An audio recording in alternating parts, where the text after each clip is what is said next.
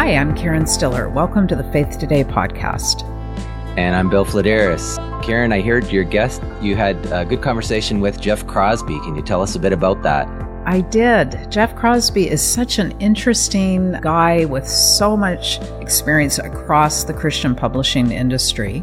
He's currently president and CEO of the Evangelical Christian Publishers Association, and he came to the ECPA from being publisher at IVP, which used to be called InterVarsity Publishing, of course, and now is known as IVP. So he knows a lot of people to the world, and he's also an author himself, and we touched on that as well. Wow, it sounds like an interesting person to pick their brain and to ask them about how the book world works. I'd be interested to hear how his personal writing fits into all that. He probably can take a lot of advantage from all of his experience with others to do his own work.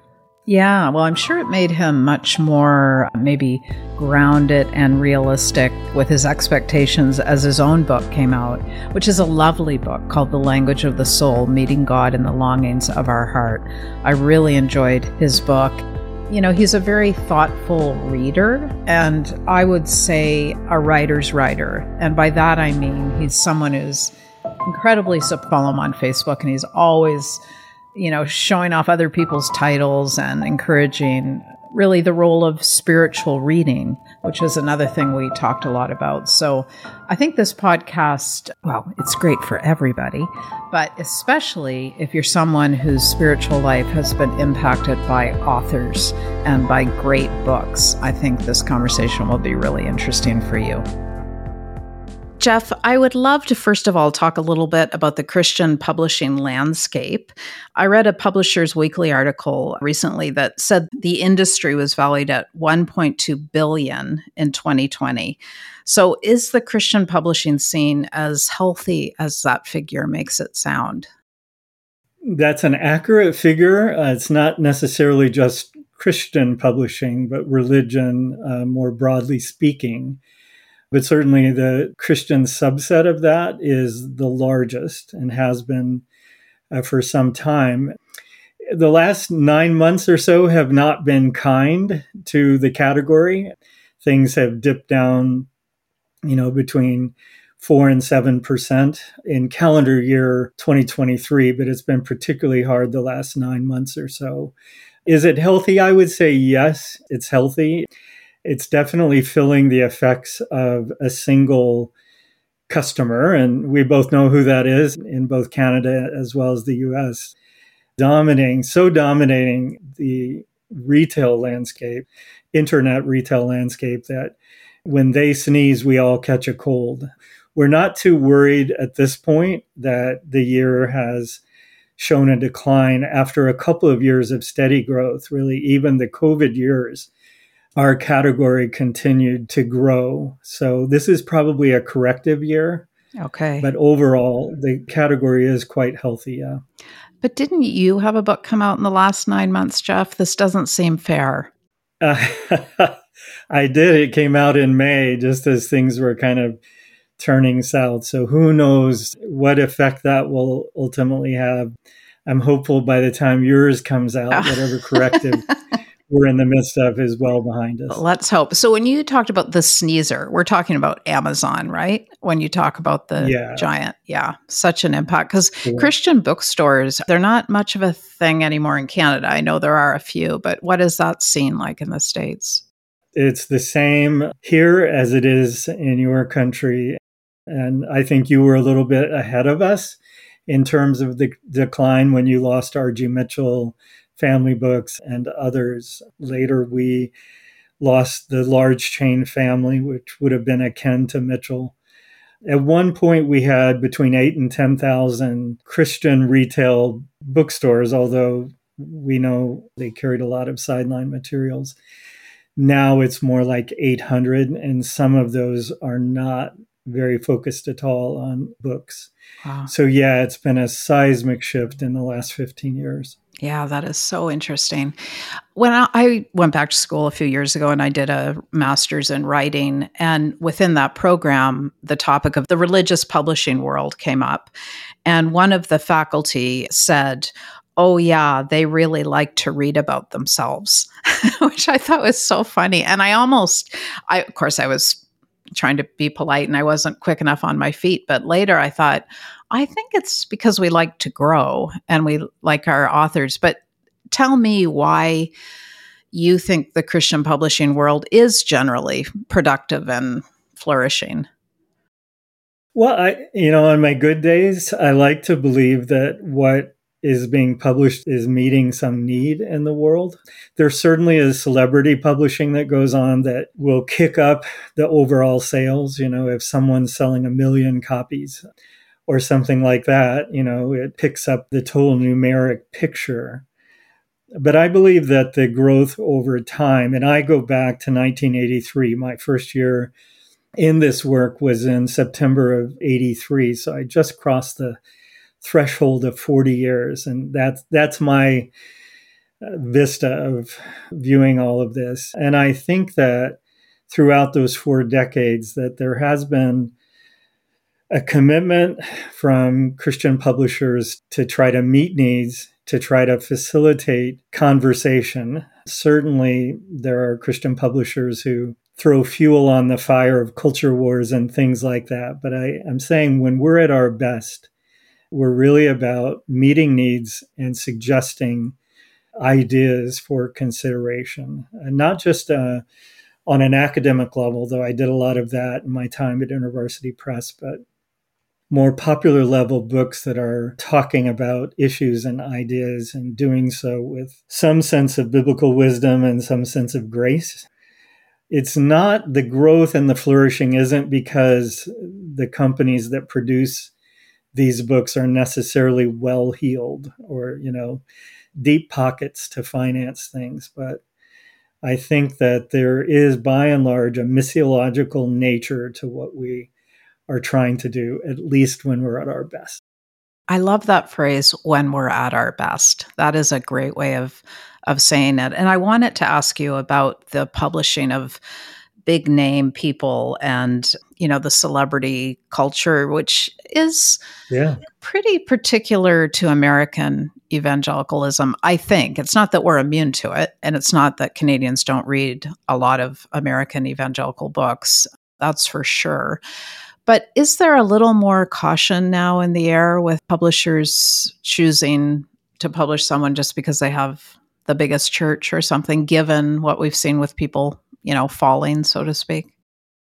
I sure hope so. And I would say, I believe so. I just had a woman named Katelyn Beaty, who happens to be the editorial director at Brazos Press in Grand Rapids, Michigan, but she's also an author, a former journalist with Christianity Today. And I invited her to speak at the ECPA C Suite Symposium. And I did that because I was so taken by her book, Celebrities for Jesus. I believe the subtitle is something like Our Personas, Platforms, and Profits Harming the Church. Yeah.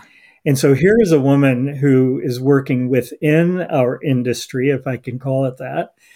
And she's publishing a book that is being given birth by a member of our Christian publishing industry. And it is a profound critique of the very thing that you're talking about. And I had her come and I in September in San Antonio at this event. And in her opening remarks, she said something to the effect that I think Jeff Crosby invited me to come so that I could say things that he wants to say and can't. and that that took me back just uh, for a moment. I thought, wait a minute, I, I've been saying things like this. But yeah. but I get what she was uh, what she was after. That it is it is hard for those of us who are in the midst of Christian publishing to critique our sisters and brothers who are also doing this work with whom we may take issue with some of the you know the focus on these big name celebrity uh, oftentimes probably shouldn't have said that but sometimes they don't even write their own books mm-hmm. um, and yet there is a, a profitability uh, factor for a time. I think there's a reckoning uh, going on. I think that a lot of us doing this work are really taking a hard look at the platforms that we're requiring or at least we're often asking for from our authors and, and taking a step back and looking. Katelyn talked in her session about a three legged stool, about you know the, the quality of the writing, you know, the importance of the idea and humility. And that three legged stool versus how many Twitter or X or whatever it's going to be called followers or Instagram followers you have. I think it's a much more Christ like stool to be sitting on or, or to be standing yeah. behind than the alternative. So, uh, to answer your question, that's a long digression. I think there is a a reckoning going on, and I think it's a good thing. You know, it's so interesting that humility would be one of those legs of the stool because my experience as a first time author a couple of years ago was this work of pushing the book out into the world and almost expecting my friends to share and post and review and, you know, give the star ratings on Goodreads and Amazon and so on it's so painful. And, and, and it's across my mind that other people don't get to do this with their work that they don't get to ask their friends to make their careers better or something usually. And it just feels so strange as a christian author to do that. And yet that is what we're asked to do by our publishers. Uh, you know i was grateful when i began meeting with broadleaf once the editorial work on the language of the soul was done and I shifted to marketing and publicity. You know, I just had a candid conversation with their their team and I was delighted when I was told, you know, we only want you to do that which you deem authentic to who you are. It was music to my ears. And even with that release or that permission from them, you're right. You probably were one of the people asked to do some kind gesture, uh, and there were a dozen or so others, and it did feel odd. On the other hand, most of them were very gracious in in saying, "I'd love to help in whatever, whatever way I can." So, you know, the old phrase "it takes a village" is right with books. Choosing the people that you wish to help you or to come alongside you is important. Not just the people that you believe uh, may deliver the most number of, uh, you know, the most sets of eyes. But who really cares for your message? Yeah. Who's been impacted by your work? Yeah. Who kind of aligns with the content of the book and will find joy in helping champion. But it, it's a tricky thing. And I much preferred being on the publisher side of the table. well, let's talk about that. I would love to hear what that journey's been like from you to go from publisher and, you know, publishing executive to writer.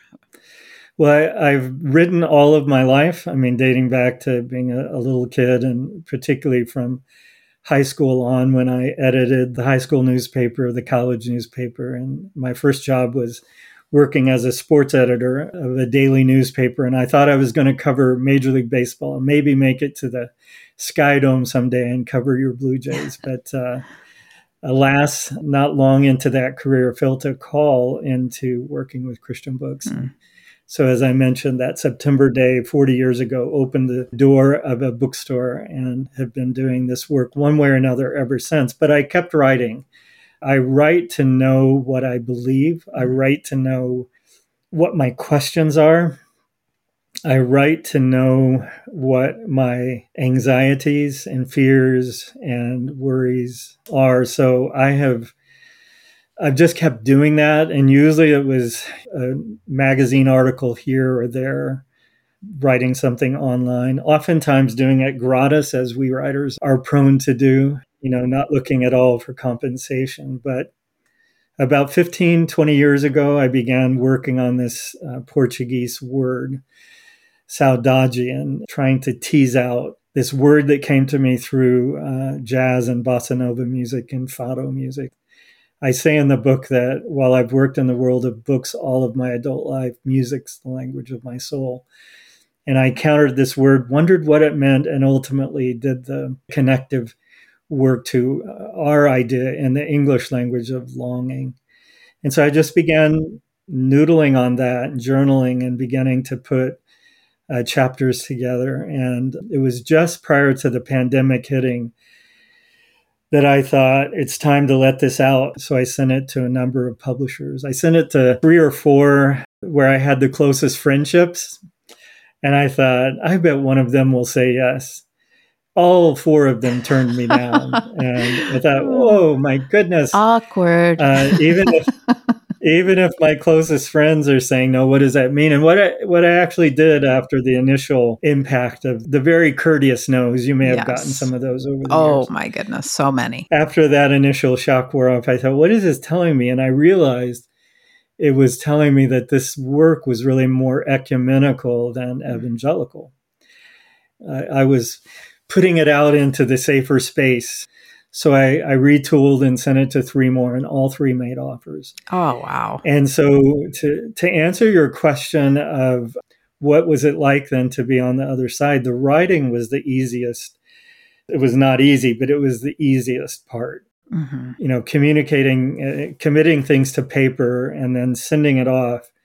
I don't think I had as much anxiety about all of that as I expected, and then when marketing picked it up, kind of like I said, being that having that release of do only that which you uh, deem authentic to who you are was helpful. And I, I think it's partly because I worked as a publisher for so long. I know how hard it is to get lift on a book. I know, you know, most books sell a couple thousand copies, you know, if you're lucky. Um, and so I just I, I haven't worried a lot about okay, how many is it sold?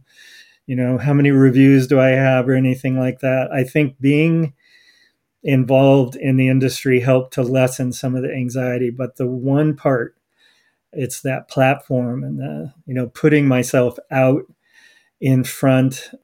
So that that's the piece that's been the mm-hmm. hardest. It's easier to be on the on the publisher side of the desk where you're the one you know, posing the questions and offering the feedback and that sort of thing. To be out talking about the book, you're a friend, so it's nice to be on a podcast with a friend, but, you know, to talk to strangers about, you know, these things that mean a lot to you about concepts about fear and about loneliness, about uh, friendship and forgiveness that's been the hardest part. So releasing the book, not a problem. Not worrying about how well it's selling or not, not a problem. But the self promotion and uh, publicity and and all of that has been whoa. Uh, now I know how all of my authors feel. yes. Yeah, you'll be very empathetic moving forward. But yeah, that vulnerability, that transparency, but that's what makes the work so valuable too and, and comes down to the the worth of writing in the spiritual life like we can help each other so much and i just become more and more convinced of that as time goes on and as as i read more the ro- books have always played a huge part in my life as i know they have in yours. In the book you talk about the road to emmaus experience as a helpful way to understand saudade did I say it right? Yeah, I Almost. think so. very, very close. Tell us more about that. Help us understand. Yeah. So the word saudade is a Portuguese word, as I mentioned. There's no English equivalent. Hmm. As far as I know, there's not a French equivalent either for your French speaking audience. It's often called an untranslatable emotion. But the best we can do is connecting it to our idea of longing. And when I began to really put this book together and began to send it out, among the first people I talked to was a, a gentleman from a small village south of uh, Sao Paulo in Brazil, uh, who I worked with at InterVarsity Press. So he was born and raised in Brazil, though he's lived in America for the last eight years or so. And I went to him and I said, Joaquin, I, I want to say this word to you. I don't know if I'll pronounce it right, but I just want to know what does it what does it mean to you? And so I said saudade, and and tears just filled his eyes. A rather passionate, emotionate, emotional man to begin with, but he's you, you know this word, you know this word. Oh, that word means so much, and and it was actually from him that this idea of you know the man and we don't know if the other person was a man or a woman but you know, walking the Emmaus Road and Christ appears and then is gone. And what Joaquin said was, you know, I, I believe they felt saudade. They hmm. they felt this this deep longing for that person that had had meant so much to them. And so, you know, when jo- Joaquin said that to me, I thought, oh my goodness, that never occurred to me. And I realized how much I view even scripture through a Western or probably an American lens.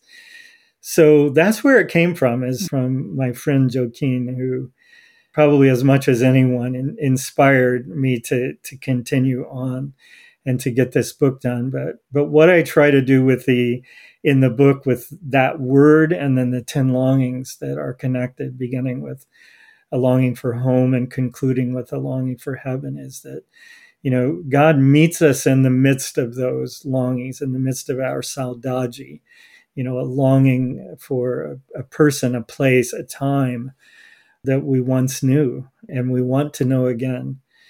So uh, hopefully I have handled it well. I'm sure a Portuguese writer would would be able to go even deeper, but that's kind of it came through music and then was the seed was watered through my friendship with Joaquin, and now it's in the world doing whatever work it does.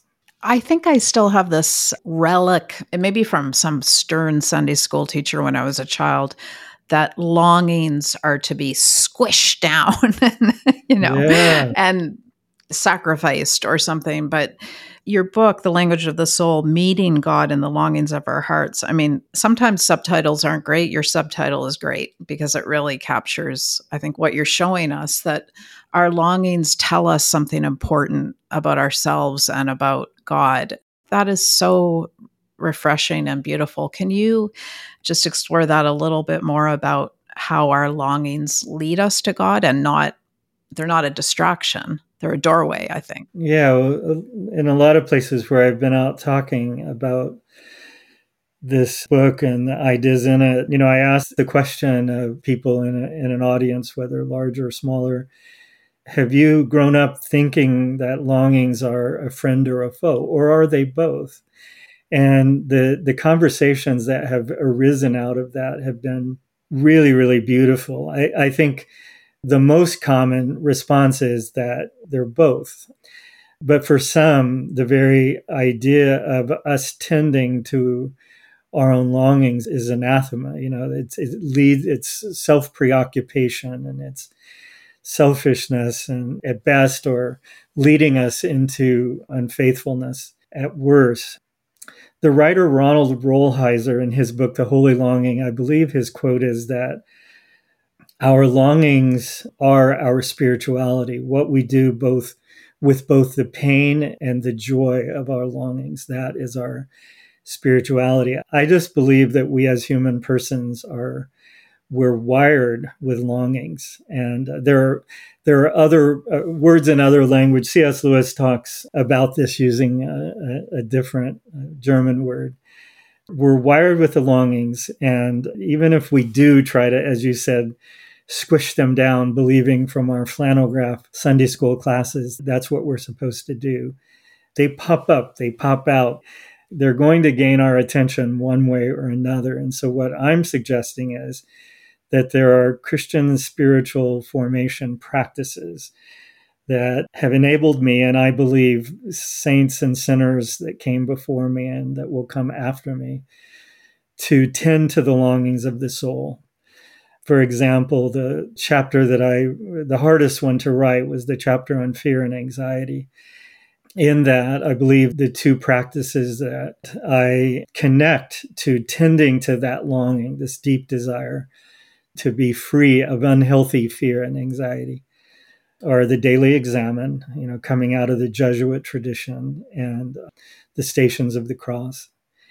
So it is in the midst of, for any of these 10 longings, uh, well, with the exception of heaven, in the midst of the longing for these things, there have just been uh, tied and tried and true practices that have enabled me to to tend to those longings, both the joy and the and the pain of them. So that's what I hope it cultivates in the lives of others. You mentioned heaven. Your book, you have the 10 longings, but your bookends are home and heaven. Why was it important to structure the book like that? I honestly, uh, as a longtime publisher, Karen, I should know the answer to that. I'm not sure. I just believed I knew the structure interior longings, exterior, and eternal. I knew, like, I saw that in my my mind. I, I I felt that almost from the start. You know, these are this is the way to organize the whole, but why home first and, and heaven last? I can only tell you I think it probably is rooted in some reading of Richard Foster and a, a book uh, probably 20, 25 years ago about that heaven is our heart's true home.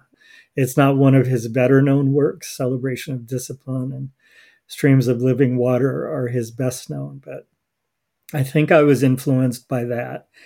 The idea that it's not a preoccupation with heaven and therefore we need not do anything here on this earth. It's not like that at all. It, it's more that probably this side of heaven, whatever, we really don't know a lot about it. The Bible doesn't say a whole lot about it, but whatever that is and is like, that is where we will most truly and finally be at home. And yet, we're living in the here and now.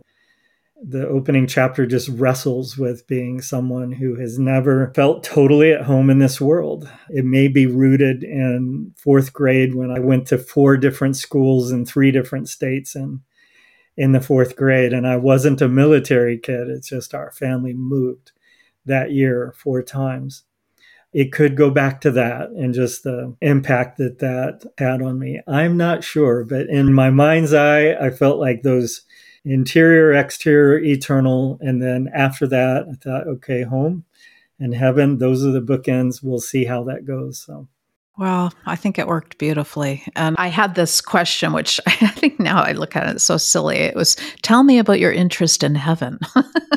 because you spend a fair bit of time in heaven. That's a you know that's a good sized chapter. I thought it was very special and brave because you're right. We don't know, but we, you know, we can intuit a few things.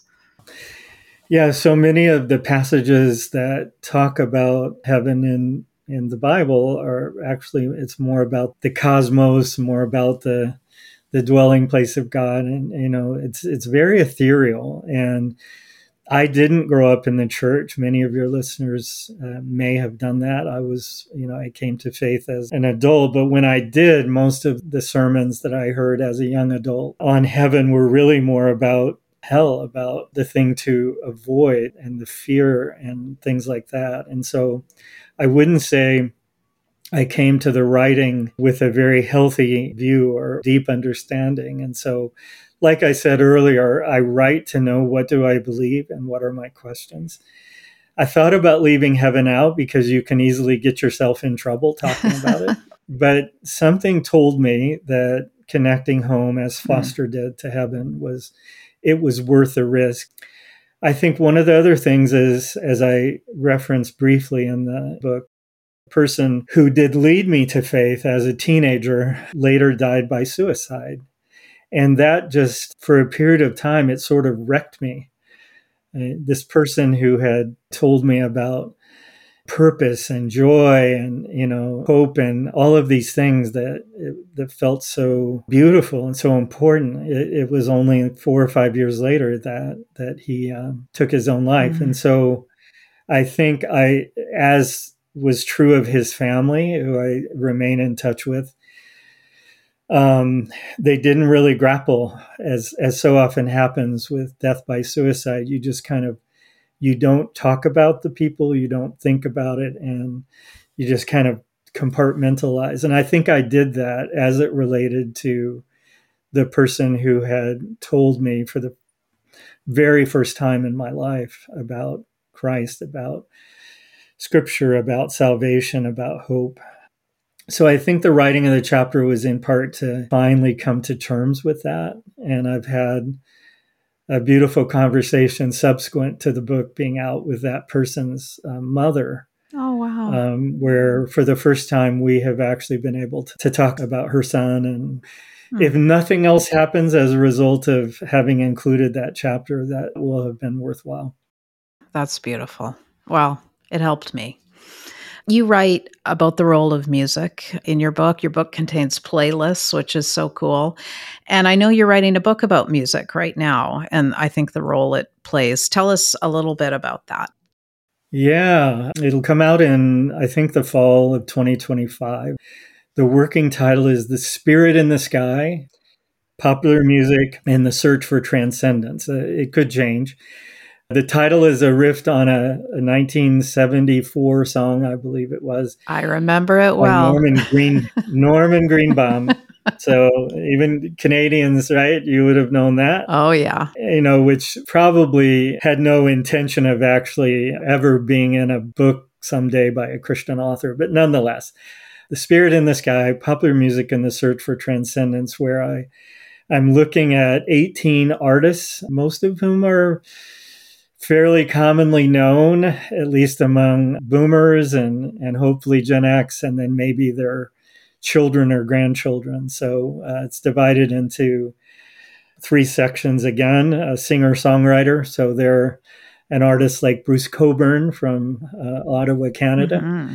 Originally, will be there, and, and Bob Dylan and others, Van Morrison. The middle section is bands like U2 and the Beatles with a special emphasis on George Harrison. And then the third section is R&B, Bill Withers, Marvin Gaye, Aretha Franklin, and people like that. And what I'm trying to do is it's almost like a flip of the language of the soul where spiritual formation was the primary and music was sort of uh, secondary or, or supplementary. In this case, the music is primary and the spirituality of those artists, many of which were not Christian, of course, but at least my take on their spirituality and how that impacted uh, multiple generations, including myself. Uh, it was through music and this friend that we spoke about a moment ago that I came to faith. It actually wasn't through books, books came later. So uh, the uh, chapters will have brief biographical vignettes of each of the artists, but mostly it'll be kind of mining the spirituality resident in their songs and then, you know, how did that impact uh, people like me? So it's a fun project. Yeah, I will look forward to reading that for sure. When I talk to you, I mean, we share our love of books, of course. So I guess we're kind of book nerds. But when I meet somebody, and this this is like kind of a confession, and I'm sort of becoming friends with them, and I discover that they don't read, I almost yeah. feel like why go any further with this? exactly. I guess we can't really be friends. Reading is just so central to some of our lives. And reading as a spiritual discipline, I know you believe in that. Let's encourage our would be friends out there who maybe aren't big readers or maybe they've fallen away. A lot of people have just fallen away with digital stuff. Encourage us in our reading. Yeah. Well, that's actually the next project that's going to come out is on that very subject. So I'm I'm kind of in the in the midst of that even more than the music. I believe books change lives, mm-hmm. even though I, I just acknowledge that, you know, music was at the point of the spear and then books came shortly thereafter. I believe that they change lives. I believe that they broaden in a way that almost nothing else does. Perhaps travel might be another way. It broadens our understanding of the world. It broadens our understanding of human persons. I remember traveling to Kazakhstan on a, a short trip with as a part of a faculty of a Christian college, and you know, never imagined I would ever be in that former Soviet republic. And, but doing so and living there for for a month and encountering the people and the culture and the food and all of that. I think in a similar way, books do that. They open worlds of wonder and of understanding. So, I mean, that's the best apologetic message that I can give you. I think there's all kinds of neuroscientific reasons as well in terms of what deep reading does to our brains, but that's kind of boring compared to just the opening a world of wonders through reading. And, and I would include audiobooks now. I mean, I'm agnostic about the format. I myself am print, which is why I'm surrounded and by stacks of books and bookcases and things are falling on the floor around me. So I'm I'm personally a print reader, but I'm agnostic about the format, but what I believe is deep reading is the thing. So not just not just read to say we've done it. Oh yeah, checking off a box, posting a Goodreads, but spending time and I journal when I read, so I have some some sense of a record of what spoke to me and I can go back to that time and again. Those are some of the things that come to my mind. The, the most interesting people that I meet, and including people like you, are readers and they're curious. Their minds are alive, their hearts are alive. And when I do encounter in my life that rare person who will confess to me that they're not a reader, and I do get them now and then, you know, I think, oh my goodness, what you are missing. Here, let me put this book in your hand. And I try to convert them. Yes. And uh, I'm, I'm never going to stop trying to do that. I am with you. Jeff, thank you so, so much. It was just so fun to talk to you today. It's a joy to be with you. Take care. Thank you for listening. Check out more podcasts and subscribe to Faith Today magazine for free at faithtoday.ca. This podcast is produced by the Evangelical Fellowship of Canada. If you enjoyed it, please rate or share it.